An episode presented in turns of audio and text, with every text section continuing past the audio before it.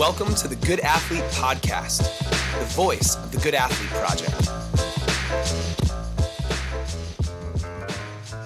So, the idea that the 100th episode of the Good Athlete Project would appear in this moment in time, actually, now that I say it, really brings to life the reasons why we do this work. Yeah. If you think about that, because like, and and we've mentioned this to a lot of athletes in in mostly Zoom workshops at this point, but like, what what would you like? What are the life life lessons you'd hope to get out of sport? Uh, could you name them? And if if so, are those appearing now? And I'll, I'll get less abstract and more specific. Like if if we don't have resilience and adaptability and the ability to come together as community slash team, if we don't have all of, of these really important quote unquote life lessons that one learns from sport in this COVID worldwide pandemic moment, then we haven't been using sport to its full potential. And I think honestly, I, I think there's there's been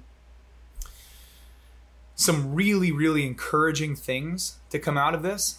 And you and I have had this conversation sort of behind the scenes, but we've seen it, you know, in a variety of ways.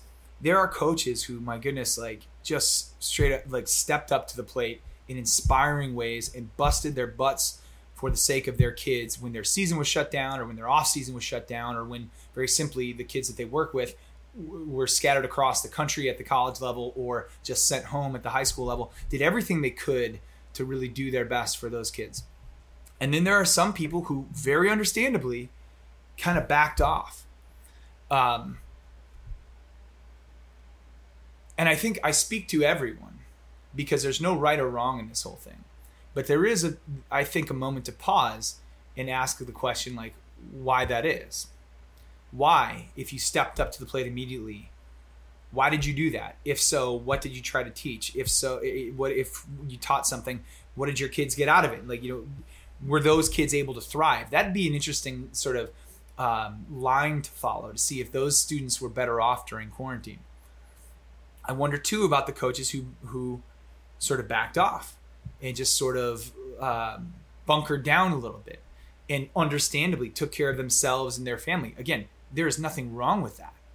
But but there's just do you follow me on this? There's just like an assortment of questions that come to my mind like where is this coach? Uh, the coach that stepped up. Why so? What did they teach? The coach that backed off. Th- and this is part of the work we do. What's going on with that human being? You know, what made them afraid? You know, like I, that is such an interesting and that, that's a compelling idea to me.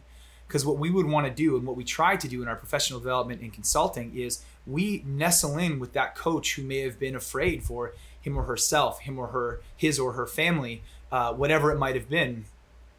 We want to work with that coach. And I'm not going to go any further than that. But um, the idea is if you accept the responsibility of coach and mentor, then you must coach and mentor. And if you don't coach and you don't mentor, then you are not a coach or a mentor. And this is just language. Mm-hmm.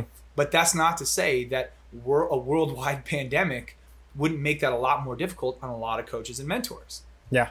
And we are here to help people get from where they are to where they want to be coach, player, athletic director, teacher, whatever it might be. So, I don't know. No, it's an interesting idea, and I think um, you know to your question earlier about are we going to include this in the hundredth episode. To be honest with you, it feels fitting. Like uh, it feels fitting in a lot of ways because like when we were talking about what we wanted to do, we we wanted to talk about like where we've been, where we're going, where we are now, all that stuff, and uh, I think if nothing else, this has made everybody pause and do the same thing in their own life in some way, shape, or form. Um, and reflect and say, you know, whether that was like nostalgia for the way things were, Sure. like kind of taking in the way that things are in this moment, and then looking ahead and, like you said, saying, well, what is this thing going to look like you know moving forward now and there's a lot of interesting questions and it's it's funny because i think about all the topics that we've talked about over the past year uh, not just with the people that we've talked to but everything like even the conversations just between you and i and i think about like we had a conversation with hugh williams regarding the ncaa model right and talking about the like pros of it, the cons of it, and how it could be changed and manipulated. And now we're kind of staring down the barrel of like, that has to happen. What, do, And- you, what do you mean NCAA model? Like the NCAA model, Hugh, uh, Compensating players. yeah, compensating players, like, and and the idea of like Hugh being an advocate for pure amateurism, right, and saying that we take the money out of it and we we literally go back to the days of just pure amateurism, or we actually have to pay these guys, and it's got to be more of a, like a professional model because this in between existence doesn't work. And then you think about now, like, I it- it's just interesting to me because it does seem to me like that kind of prediction while while I don't think that he factored in a pandemic Right. it's just funny that we had a conversation where it was like eventually this thing's going to come to a head right? And eventually like they're going to have to make a decision which way they're going to go. And it seems like we're at that moment right now because especially the big 10 now just said that they're only playing conference games. Right. um, the ivy league is having no fall sports whatsoever. And so now like this model is going to have to change because a lot of the revenue that was supposed to be there is no longer there and places are scrambling. So i just think it's kind of interesting and and almost weirdly fitting in a way that it's like you said that it's happening right now because it is forcing people to talk about and confront a lot of the topics that we have you know kind of talked about and confronted in the past maybe not confronted but talked about in the past on past episodes. Yeah, I, I, I think I'm hearing you say that that this that this time to sort of slow down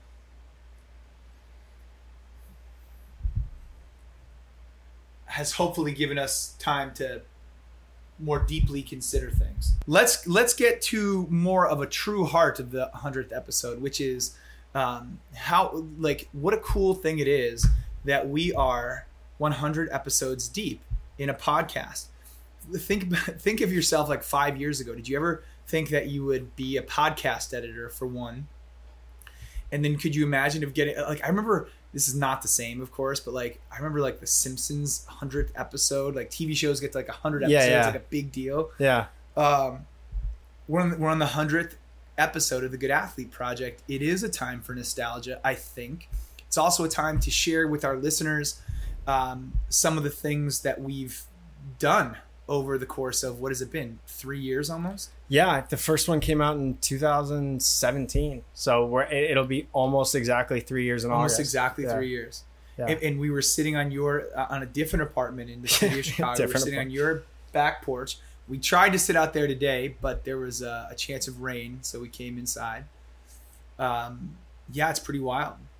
So i'm gonna let you kick it off. What, what are what's what's one really exciting moment over the course of the past three years podcast specific Podcast specific moment over the past. I mean, um, first, I mean, there's been a lot of cool, really, really cool and interesting people that we've met through the podcast, and I'm not sure what have happened outside of the podcast, which has been really awesome, and like just to get to know those people and consider them friends.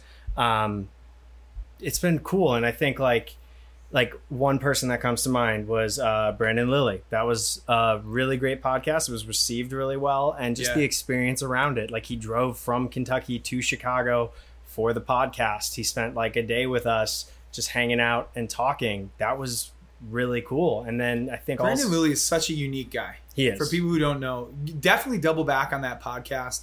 Um, Brandon and I jumped on a uh, coffee with a coach interview during the quarantine, but the first one we recorded was that two summers ago at this point or last summer? That was no, that was two years ago. Yeah, two summers it's ago. Crazy. Brandon Lilly, one of the most powerful people on the planet when he was a power lifter. Uh, also a very creative guy, a good writer. I think he's written poetry. Uh, I know he's written poetry, uh, nonfiction. Um, just re- a really interesting and thoughtful person, worth worth investigating. If you haven't, if you don't know much about him, uh, you should look into him. But yeah, you were about to say who else? Like I, I just think also about like um man, I there've been a lot of cool people. Uh uh, Mike Ditka was a, like a bucket list thing, and that was Hmm. as surreal as it, j- because we're both Chicago guys and huge Bear fans. I mean, the idea that we went to Mike Ditka's restaurant and sat with him and had a conversation with him. he invited us to Ditka's restaurant.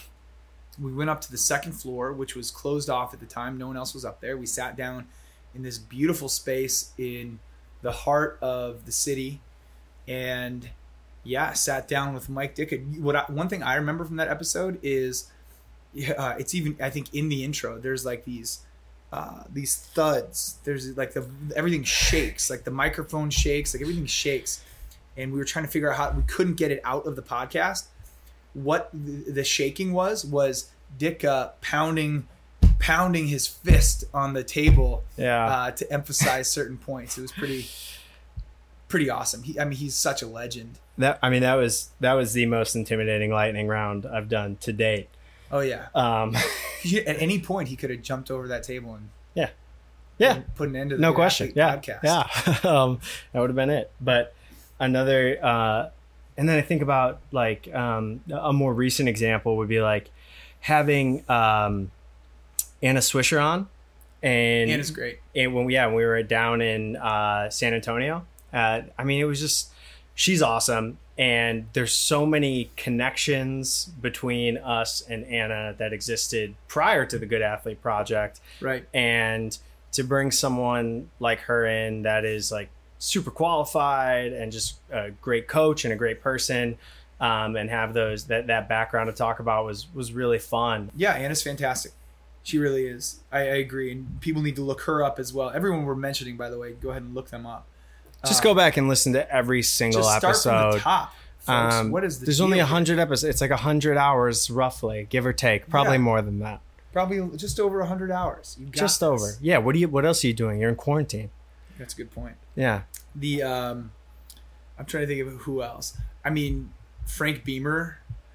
Frank Beamer's pretty awesome. Frank. People, some people don't know him. I, I thought he was a household name. Frank Beamer is like a Hall of Fame college football coach. Played at Virginia Tech uh, back in the day.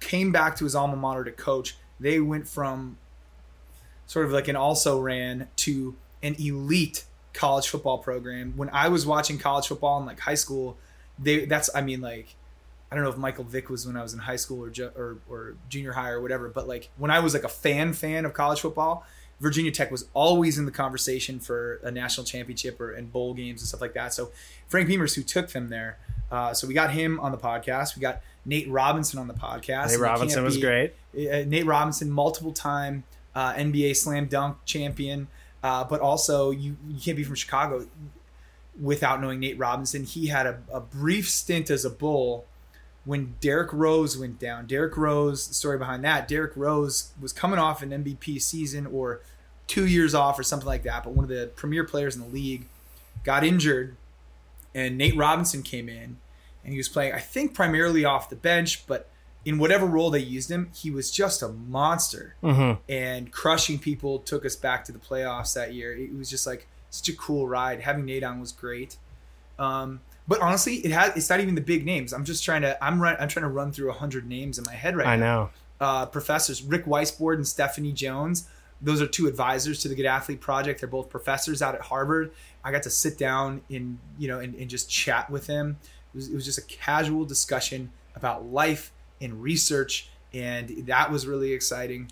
And I, I got to say, I mentioned his name earlier, but we've had Hugh on now. Oh yeah, Hugh Williams has been on a couple times. like three times, I think, maybe two times. Or uh, he's been great. I mean, he's been a yeah. great we have guest. recorded and- three, published two, but we just talked to him. Hugh's Hugh's awesome. He's a great guy. Um, uh, Coach K, Jarrett. How can we forget to mention that that was a you know that was a podcast guest, yeah, that was a really interesting. Yeah, and now a good friend of the project, good friend just personally. in general. Yeah, yeah, that was awesome. We just we just poked our heads in one day. In this uh, gym down in Oklahoma. Turns out it's one of the elite gyms in Oklahoma, and a relationship forged and and has built over the years, and it's awesome. Yeah, I totally agree. Um, I'm thinking also of Dana Santas. Yeah, Awesome. I was just Yeah. thinking about her today. Uh, I just recommended her the other day. Dana, if you got a new customer recently from the Chicagoland area, I don't know if you can see that. that's but right. But Alex needs a commission. He's saying. I, I'm not saying I have to have one, but I don't know. But Feeling you- generous. I, I'm with, and, and- but like, but Dana, just thinking about how to breathe. My goodness, like what an important skill that goes that doesn't get taught. Ben Skutnik talked about how to breathe. All the guys from Power Athlete have been amazing. Obviously, I Oh, love yeah. those guys just as people. Um, and I don't, I don't want to go through just like a laundry list of Right, names, right. there, I, I, like, there's just so many good ones. We haven't mentioned Lisa Feldman Barrett. If you haven't Oh, listened yeah. to the Lisa Feldman Barrett episode, you have to. She's fantastic. Rebecca Riccio, I really enjoyed that one as well. She's amazing and has become a good friend of the project. Professor, another professor out at Northeastern University, um, Rachel Dr. Balkovec. Rachel Balkovec was great and recently made history joining the uh, she was uh, she joined the Yankees in Yankees. some yeah, in some Yeah. uh, facet. Um, so shout out to her. She's great. Uh, and I was gonna say as well, like, I mean, Dr. Ratey, who John Ratey, who essentially kicked all this off, you know, Mm-hmm. in his own way. This is an important thing to reflect on. Let, I'll, I'll go way back. Um, I, I think I've been working on the Good Athlete Project my whole life. You know, obviously not explicitly, but like it comes from, in part, my own experiences as an athlete, as a coach, and as a researcher slash academic, whatever, my studies. That has it has grown because that then maps onto the experience similar experiences of the other people in the project and it, and it evolves from there. But it started way way back. I'm not to go over my first story yet but i do have a story that i want to share. Okay it's personal and i really feel like i need to share it. But i will say because you mentioned john ratey in a more concrete way john ratey is probably a lot of the inspiration for the good athlete project it was I was in my 20s still. Um, I, I and I was about to apply. I was it was like a year or two before I applied for the head football coaching job at my alma mater, and I didn't get it. Um, I, I made it to the final three, but I didn't get it. And I think in the long run, it was probably a very, very good thing. And I know it was the right decision. And I, you know, I trust, I, I trust the guy who did get the job. Um, I trust the the administration at the school who made the decision. All of that stuff. I don't think there's no, not an ounce of bitterness in me like I should have gotten that job. But I will say that during that time, I referred back to the work of people like John Ratey using exercise to stimulate uh, certain neurological states, brain states, to to modulate the production of serotonin, dopamine, norepinephrine, acetylcholine, essentially sorry to use big words, but like to create a neurochemical cocktail for focus, for calm, for all of these different things. I combined that with uh, some some breathing exercises. I combined that with some self deliberate self talk uh, to essentially get myself through what was a uh, a challenging time and then at least a mild period of disappointment before moving on. I don't know if that's too much detail, but here's what John Ratey did. He changed my life. When I read Spark, the book Spark by John Ratey, came out in 20, 2008. I probably didn't read it until 2013 or so. When I read it, it changed my life. Talks about the science uh, of exercise in the brain. I started to operate differently in my own life. I started to share new things with young people. I started, I think, to operate on a higher level. I, and, and I was just so inspired. It had been so long since I had been inspired quite like that that I'll just like forever be grateful for him.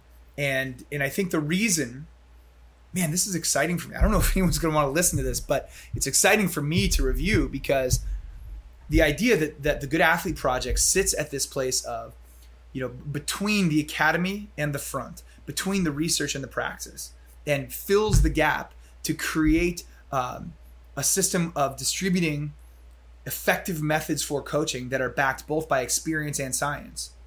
I think I got some of that from John Ratey because what he talked about in his book was neuroscience at a high level, but in a way that was so digestible, that was so readable, that I, as someone who at the time did not have an extensive background in neuroscience, could just jump into and engage with.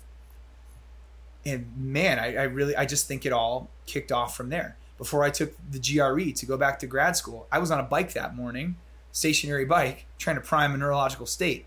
Um, so much of my life has been influenced by him and his work that um, yeah i'm super grateful that we got him on the podcast that was meaningful Yeah.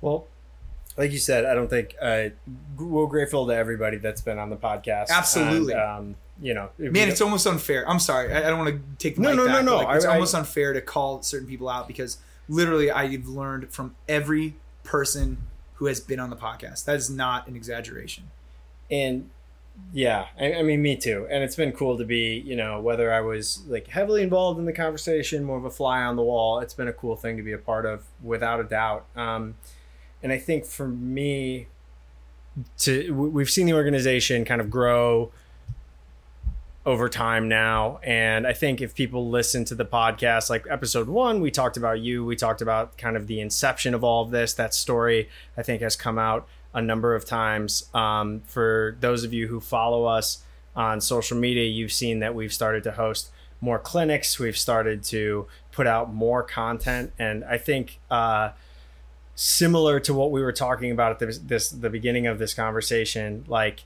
just kind of reflecting on where we're at now and then like what's next you know? Like what lies ahead for us Sure. uh, as an organization and everything like that All right, I like that. I think. Well, first, let's identify. I, I agree with you. Let's go into a little more depth about how far we've come, yeah because I'll tell you the, um, you know, where we were at at the beginning was um, was great. But do you ever listen to? I, I've listened only once to that first podcast. It was probably about a year and a half ago that I actually doubled back on it, and it is just a different quality. yeah you know and, and it's fine and it's you know what it is It- it's two good people having a very organic honest open conversation in the best way we knew how at that point but it's it is i'm so glad if nothing else that we have these sort of time capsules of podcasts because the, these are just markers of growth and the truth is three years from now i hope we look back on this and we're like man we're different and better yeah and you know what I mean? I, I just I, I think it's important to appreciate things in the moment. Absolutely, absolutely. But I really hope that every three years in my life, I can double back on what I did three years prior and feel like I've grown. So I really do feel like not only are you and I different people in an important way, you know, in, in good, the same core good people. I hope uh, but it, but much improved um, in a variety of other ways, professionally included. But it, it's just it's that's really exciting to see. Um, some of what we've been up to over the course of these years. Here's what I'll say. Let's focus. Let's hone in on certain initiatives so we can share with people just some of the just how cool the growth has been. I'll start with powerlifting. So at some point along the course of this, we recognize that from among the educational opportunities that athletics provides, strength training and powerlifting might be some of the most clean. And I don't want to say most powerful, but I would say most clean. And I say most clean because the feedback loops in strength training are far more direct than other sports. And we've talked about this on the podcast before, but it's true. If you're a, if you're a, uh, a, an amazing quarterback who does everything right, you adhere to the process, you show up to practice every day, you are diligent with your preparation and your rest and recovery, and um, and you show up on a Friday night and you go up against an All-American defensive back who picks you off three times. The feedback of three interceptions doesn't doesn't reflect the good process well enough. Okay. The, the, the fact that an All American DB outperformed you does not mean that your process was wrong. You didn't do anything wrong per se. Anyway, you know, there are different, we can go down that trajectory later. My point is that that's actually what they call a wicked feedback environment in economics. To come back to a far more clean environment, you'd say if you show up to the weight room with consistency, use great technique, uh, are resilient, work hard, uh, focus on growth, rest and recover appropriately, and then keep coming back day after day after day, you will grow. Absolutely. That's how the body works. So the idea that that is such a clean feedback loop has shown that to us that strength training, powerlifting, that the maybe we need to really invest in these areas because we could we can get a lot of movement here. We can teach a lot of the life lessons we hope to in that environment. So, powerlifting as an effort of the good athlete project. We obviously we are the home we we we house the Illinois High School Powerlifting Association. I think there are a few things that really stand out to me about the powerlifting efforts. One of them is that it's just grown massively. Two years ago, we started to cap uh, participation at the state meet. You know, we first started, I don't know, eight years ago at this point with the the first powerlifting meets we were hosting. You know, we had we had like a what was that? I was wearing the shirt the other day. It was like 2013. I think we hosted the first meet. 2013. Were you still in college? I was still in college. Yeah. Holy cow! But I think that is when the first one happened, and it was just huh. a dual meet. It was just right. It was New and Elk Grove. It was a two team meet. then they expanded to three. Stagg was the next one in, and then it was five, and then it was ten. And by we said by the time we got ten, like a like a hundred kids, you know, in, let's start considering this. Let's start bringing this to real a true state level. So we had ten teams competing for a championship in 2015 and by 2019 we sent out we we had to cap participation at 200 participants just because the, the facility couldn't handle any more than that. So we capped participation at 200 participate participants. It was invite only. We had a series of regional events that that essentially earned teams uh, invitations to a state meet that capped at 200 you know i don't know how many 300 400 fans in attendance at that state but like it, it, it went very quickly from wouldn't it be cool if we could get a few teams here to one of the fastest growing sports in the state of Illinois? And I don't know if the people involved even recognize that.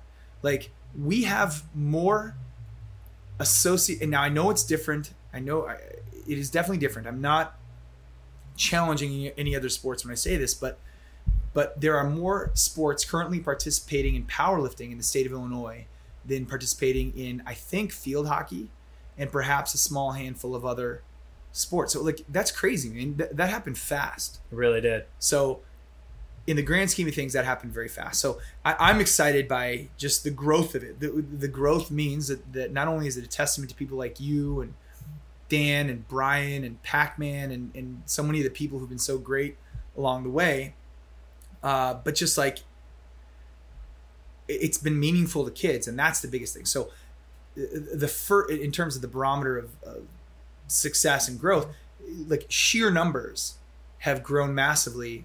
That's a good indicator. Also, I'll share this after you know we we're so I feel so lucky whenever a parent or a student comes back to us and, and just to say thank you. That really it, it means something. It is you know it, it's it's extra for a kid, for an adolescent to come to an adult and thank them directly. You know, that, that takes more, I think, than we realize. You know, I don't know how often I was doing that as an adolescent. Probably not often enough, but I don't think I'm alone in saying that. So when an adolescent actually does come forward and thank someone for their efforts, a coach, I think it's meaningful. And I'll remember after it was actually after the 2019 competition, we we embed all of our powerlifting competitions with conversations on mental health. Okay, we, we talk about how part of our team embrace initiative. We talk about how if you are part of a team, there should always be someone to talk to, and how uh, we sort of challenge people in powerlifting specifically. Are you strong enough for a tough conversation? That's what we ask. So embracing the conversation, mental health, and athletics. Anyway, along the course of the day, we were embedding that in pretty much everything we did. And at the end of the day, a young woman came up to me uh, and just gave me a hug and was so excited for. At the time, I didn't know, you know, what the reason for excitement was. And and then she just said thank you, and then she showed me her arm, and she had attempted suicide. There was a very clear and obvious scar on her arm, and she had been to a dark place, attempted suicide, and essentially found her way out in part. I mean, listen, there's never one lever. I'm sure she has an amazing family structure, friend structure, therapist in her life, all of these things. But she said one of the things that really got her to the next level mentally was the empowerment that came through the through this sort of training. And she just said, "Thank you so much for sharing this with all these people." and it just it resonates in, in, in such an important way because you recognize that like okay there's hundreds of people here no chance this is the only girl going through a challenging time yeah so just to break this open for sake of conversation and let other people know that they are not alone uh, is probably, hopefully, no, probably, setting people up on a road to uh, support, if not recovery. But you got to embrace the conversation first. Yeah. Yeah, I mean the powerlifting has been a very specific and like very rewarding in a, a very obvious way. Yeah. Um, because of those conversations that have happened, you know, um, whether it's the one that you shared or just I, I don't know countless times where you can see the joy on a kid's face when they get a new pr and like the excitement that they feel and the stories that you might hear from other coaches about you know this uh, student x was like very timid and now maybe like i had to be coaxed into doing this but started to gain that confidence now they're here competing and like they're as excited as anybody like that stuff's cool. I mean, it, Yeah. it's um, it's hard to describe, but it is rewarding, and I know that like the feeling that that I have after every single powerlifting meet is one of like, man, I'm exhausted. Exhaustion I because you work busted yeah. your butt to make it happen. Exactly, but then it's like this kind of like, and like just like being okay with how exhausted you feel, and almost like proud of the exhausted feeling because you're like, I know that I like busted my butt to make something really cool happen, and something that wouldn't have happened otherwise, and provided this awesome opportunity. So we do try to i don't want to cut you off No, but that, that that is something that we talk about at the back end of a lot of our events is we try to remember that mhm. and that's something i do think it's important let's share that with our listeners like we, we there are moments like i'll tell you very specifically and you can tell me if you've got any firsthand experiences like this. There's a moment um, you know I, I usually will mc an event. So i've got the mic in my hand. I i turned it off. There are three platforms beside me on one level of the of the event space that we're running the state championship in. Five more platforms down on the ground and anyone who's been in powerlifting before will recognize that an eight platform event is freaking huge hundreds of people hundreds this highly choreographed thing. We've got like 75 volunteers spotting loading refing uh, manning the tables selling t-shirts working concessions all like this this massive event. And i'm sitting there i just i turn the microphone off and i'm just looking around. And at some point you just have to be like it, it, it, it like this wouldn't be here without us. This is a thing that exists that did not exist and would not have existed had we not been here to bring it to life. I don't really know how to you, opened this or you tried to i don't know if it'll make the final cut of the podcast with you know you talk talking about art and where does art fit into all of this? I think it's I, I think that is where to me these things feel similar. It's creation. It's you have an idea and you try to bring the idea to life and then along the way you recognize that the idea that you had in your head isn't going to appear exactly on the page on the canvas or in the gym so you have to adapt on the fly. You have to uh, listen to the feedback of the materials and the people and all that kind of stuff, and to try to bring this thing to life. So I wanted to go here. That wasn't happening. Adjusting. Anyway, the idea is it's this process of creation that can feel just incredibly rewarding. Uh, that that's where this and art feel like they align from my perspective. What do you think about that?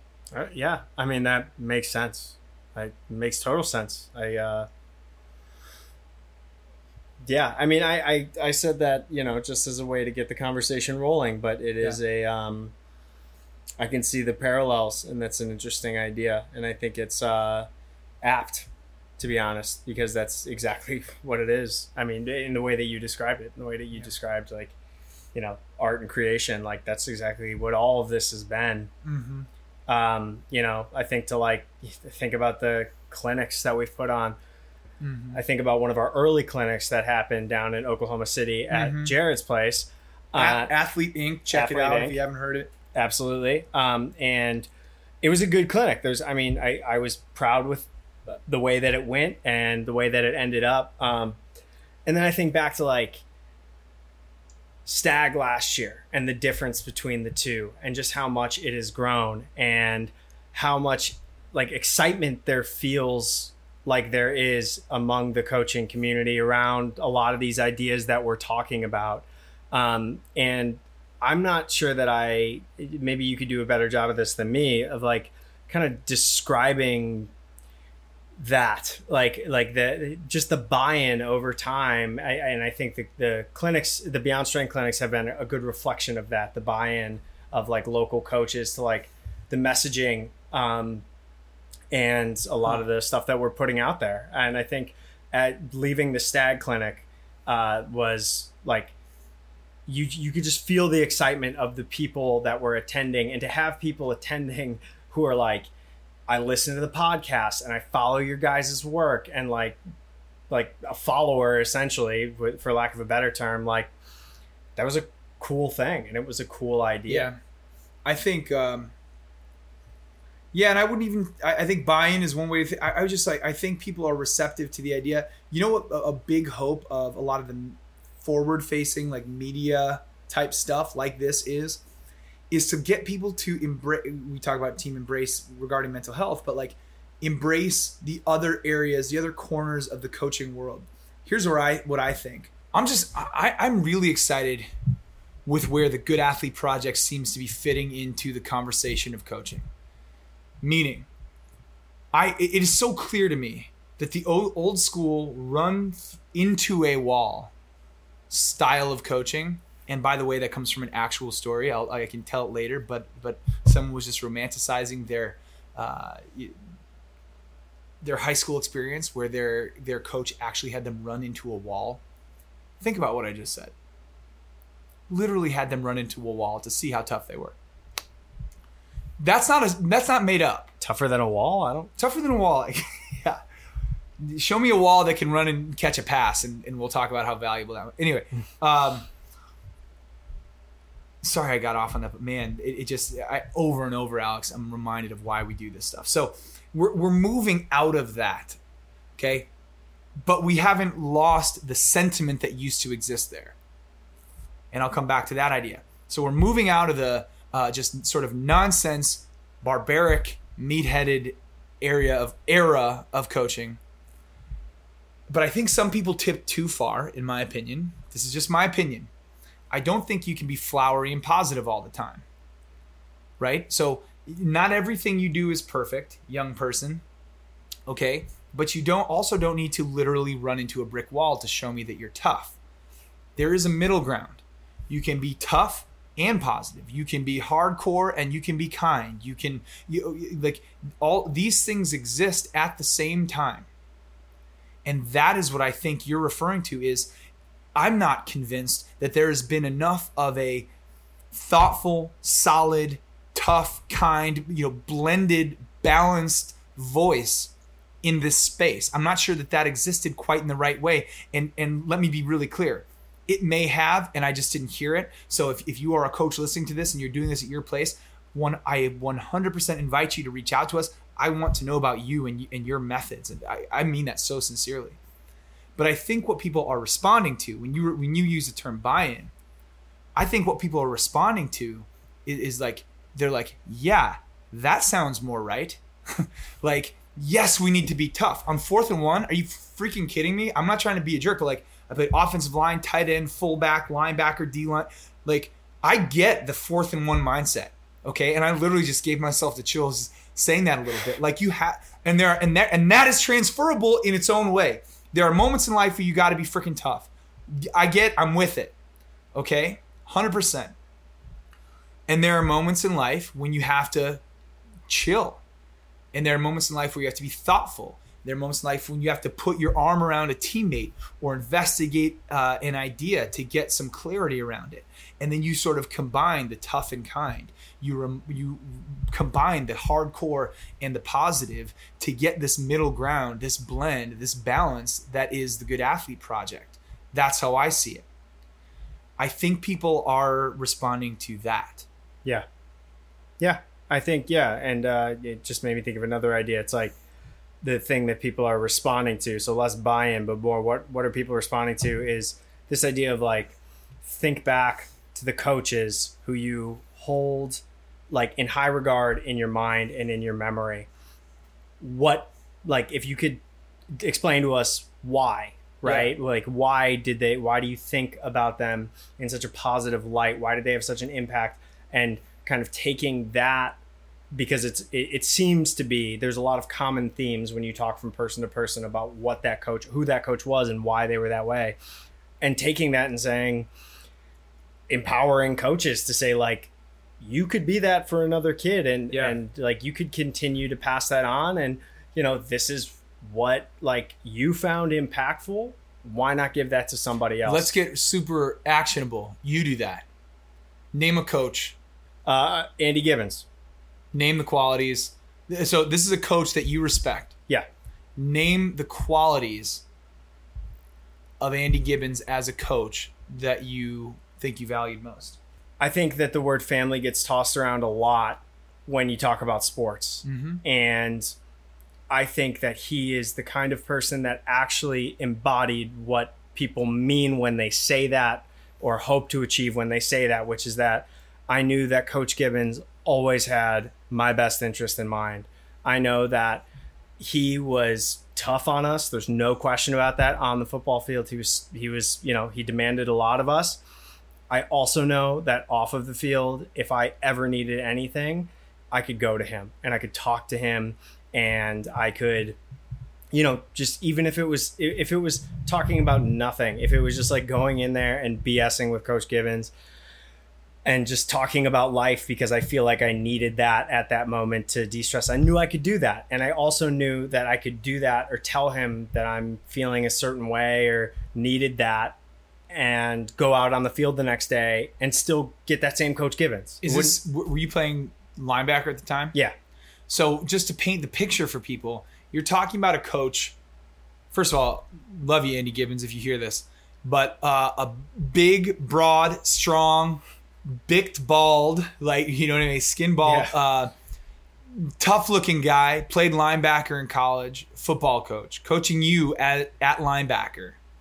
So not not tough, but so clearly welcoming in this way that you're talking about. Yeah, yeah. I mean, he cared about us, and it was it was obvious that Yeah. he cared about us, and he showed it in different ways, and he showed it in the ways that he was tough on us because he was tough on us because he wanted us to improve and That's be better, and he showed it in the ways where he was not as tough on us and listened and just and welcoming you in. So so say more about that. So he showed he cared in the ways that he was tough on us. Is a really I like the way you said that. he wanted us to improve on the football field. He cared about all of us improving, not just if you were the starter, but if you were the last guy on the bench coming into the game, he was going to give you that same time and attention to help you get better and to take that next step. And that shows. Uh, and and that's like when I say that like he showed he cared about us in the way that he was tough on us is like because guess what if he made you do a drill again it wasn't because he didn't like you it wasn't Mhm. because he just felt like you know he had a bad day and needed it to take it out on someone he made you do it again so that you got better and so Right. that you improved Whether or not you were the All American, exactly Yeah. so that kind of stuff is what resonated with me a lot and uh, i would like to think has really influenced my coaching to this day That's right. Well, you know, okay, so let's transition right from there. One thing that's so clear to me about coaching, and I hope that I've upheld this over the course of my career because I really do feel it and mean it and try to do it. There does come a time in, over the course of a season where you have to be specific about where you devote your efforts. That's just obvious. Like you, you have to be sure that your starters and your backups are ready to play. That's that, that's just the truth. But you, it, but any coach who would ever just th- sort of throw in the towel on a kid listen to this, coaches. You're not a freaking coach. That's just how I feel, right right? Like the the kids who don't. I'm, I'm telling you, right? Ready for this? I'm gonna reference back to. Holy cow! I, this is so good, dude. I, I love this. We I, we were just on a text thread with um, myself. I'm gonna try to name them all. Uh, the article was about Jack Johnson, who had a five sack game. James Doan, Andrew Hauser, Michael Cernas. I think Michael Welch joined that defensive line. He was he was a great athlete, bounced all over the field, found his position on defensive line. Um, those are probably our core guys that were really getting into the action. Anyway, let me tell you a little story about that. those that was one of the best defensive lines we've we had in a long time. And I, I, I welcome the comparison. Anyone who's listening to this who thinks that they are part of a better defensive line, I'm with you. Throw the names out. Uh, let's talk about it. We because we've had some great ones, but this one was especially good, and it was especially good because I think every part of that defensive line, not just the guys that got their name in the paper, was an essential part of our defensive line. Does that make sense? Yeah. We had uh, we had a young man, Ryo Adewunmi, who had a role. He was the tenderizer. He wouldn't go in. He wasn't a full time starter. He wasn't a full time player. When he went in, he went in for a series of he went for two play bursts. He would line up at nose guard and he would tenderize the center. He would just you know because that's what he was good at, and we had a great time with it. Uh, loved being around him. I would actually love to see Ryo. I hope you, if you're listening to this, Ryo, I, I, I hope you're doing well, man. Uh, but but everyone, even the ones who didn't find a role in that way, in like a part-time position, everyone had their role, even if that was just being a great teammate at practice. And because of that, that team that I, uh, you know, those starters who ended up getting their name in the paper, the defensive line that we pulled together was like legitimately elite. We played our arch rival Evanston, who was supposed to be really flipping good, and we, they could not get, they couldn't get a pass off they could not get a pass off. We held them to under 100 yards rushing. They, they were supposed to have a great rushing attack. Um, they had a very good quarterback who was in, I think, his second, maybe even third year as a starter. Maybe he started as a sophomore in his senior year. And these and, and our guys just like took him apart. It was amazing.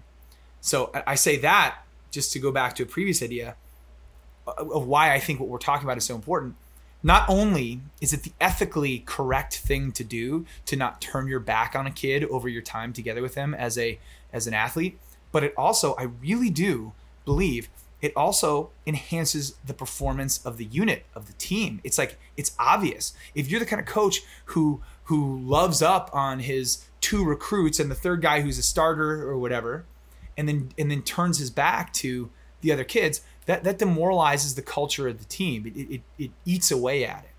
So I, I love to hear you say that because I think again it's it's part of the ethical rightness. You know, it's it's part of you know that positive coaching instinct, but it's also part of the hardcore. Like, yeah, we want to win games too. Like this, there's it's happening at the same time. I think people recognize should recognize. Yeah.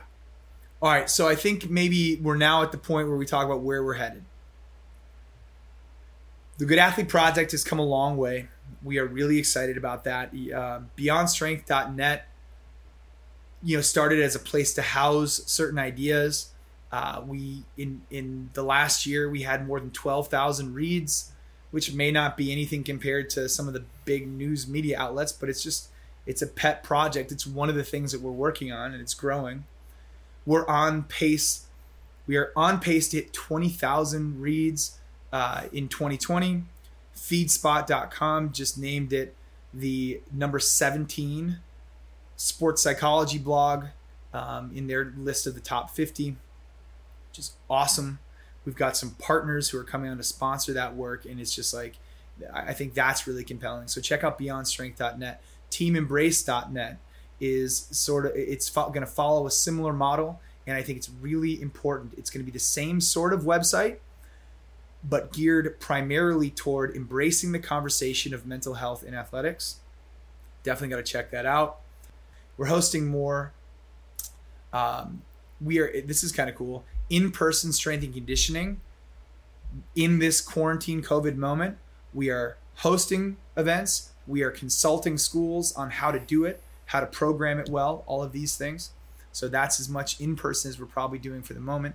We're hosting an online powerlifting nationals competition sponsored by Kabuki Strength, which has just been it's so cool to see that that's actually coming to life. We've got a, about 150 uh, participants, I believe, in that right now, and it's just really exciting to be part of. We're shifting a lot of our event model to a Zoom platform, which I know is not the same, but we just cannot cannot give up on our motive or our, our mission, which is to maximize the potential of athletics as education. If we want to do that, we've got to get people together sharing ideas. So keep an eye out for some clinics that we're going to be hosting via Zoom in the coming months. Trying to think what else we got cooking. YouTube. YouTube's been Our YouTube, we're picking up on our YouTube channel a little bit. We've really never focused there before, but we're, we're doing more and more on YouTube. We'll be posting uh, videos from our live conferences and clinics. We're going to be posting little mini lectures on YouTube. We're posting a lot of workout, easy at home workout stuff. We, we've got some good stuff going on YouTube. we're putting out more more content than we ever have currently um, on the platforms that we mentioned.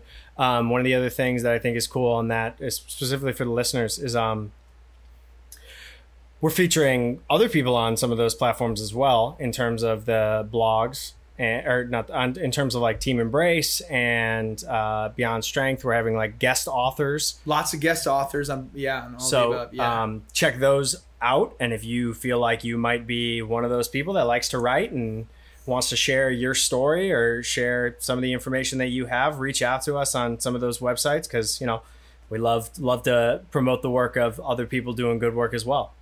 Alex, that's a perfect way to maybe bring this full circle. Is we we invite people to get on like join our team, and uh, we just closed our internship application. We got three amazing interns for the summer. Um, but if you want to join the Good Athlete Project in some way, please do reach out to us. I think, like you said, if, if, if you if you don't have a ton of time, but you do have a ton of important ideas, submitting to one of our publication outlets makes total sense to me. Yeah. We want to hear about you, your journey, your story, and your methods, and we'd be happy to share that. So it's a really, I, I think that's the perfect way to maybe bring it full circle. Um, I will say to people that we have some other stuff cooking that I don't want to go. I, I don't want to overshoot. I don't want to say anything. I don't want to say too much before it's sort of fully baked and some of our partnerships are finalized. But I will say this: I I'm just I'm crazy encouraged by by a lot um, the feedback that we've gotten from coaches after workshops. Schools are are reaching out to us very regularly. Listeners who of the podcast are reaching out. Regularly. It's just awesome, man. It, it's really it's growing in a way that is I think important and exciting. And I think I'll use this opportunity to say thank you to you, Alex, for your essential piece in all of this. Um, Alex is the podcast editor for years now, but he's but the amount of things that you do, um, that too is sort of almost unquantifiable. Well, Countless things over and over, um, in addition to being the best coach you can be. So being not only a practitioner but someone who's very interested in sharing best practice with people has been really important. So thank you. Well, I appreciate it, and I appreciate the opportunity. I've learned a lot. Um, I've grown a lot through my involvement, and that's been that's not just my words. That's actually was part of my performance review uh, from St. Viator. They mentioned Really? that the work I do here is they're grateful for it, and they're really say glad. say that it. specifically. Yeah, I, I mean that like So And- at your job review, performance review, yeah. Say say that ex- exactly. At my performance review for the end of this year, one of the notes uh, was that they were really happy with my involvement with the Good Athlete Project because they had felt that it was positively impacting not only the other coaches that we have on staff, but also the students that we have. And they were like, we just hope that is something that continues. And yeah, so That's amazing, dude. Yeah. Well, congratulations. I'm glad to hear that they saw it. I'm I'm obviously very glad to have you involved, and I encourage any other coaches who want to be part of this movement to reach out immediately. We want to hear from you. absolutely. Thanks for everything. Great job. You too. Keep it up. Do you need business cards? You need flyers, posters, custom thank you notes, or any sort of stationery to take your business to the next level? If so, then you've got to see the good people at MITE Printing. They've got two locations. One of them's up north in Glencoe, Illinois. The other is right in the heart of Chicago on 180 West Washington Street. They do most of the printing for the Good Athlete Project, and we just could not do our business without them. They've also worked with teams like the Chicago Bulls and the Chicago Blackhawks. They've worked with Lettuce Entertain You Restaurant Group. They do holiday cards, they do wedding cards. They help you. They help you not only celebrate special occasions, but make them that much more special. And like I said, if you are a small business owner or a large business owner, they will give you the sort of personalized service combined with incredibly high quality goods. You just can't find that combo, honestly, anywhere else. Find them online at miteprint.com. That's M I T E print, P R I N T.com. And on Instagram, same thing, at mightyprint, M I T E print. And tell them the Good Athlete Project sent you.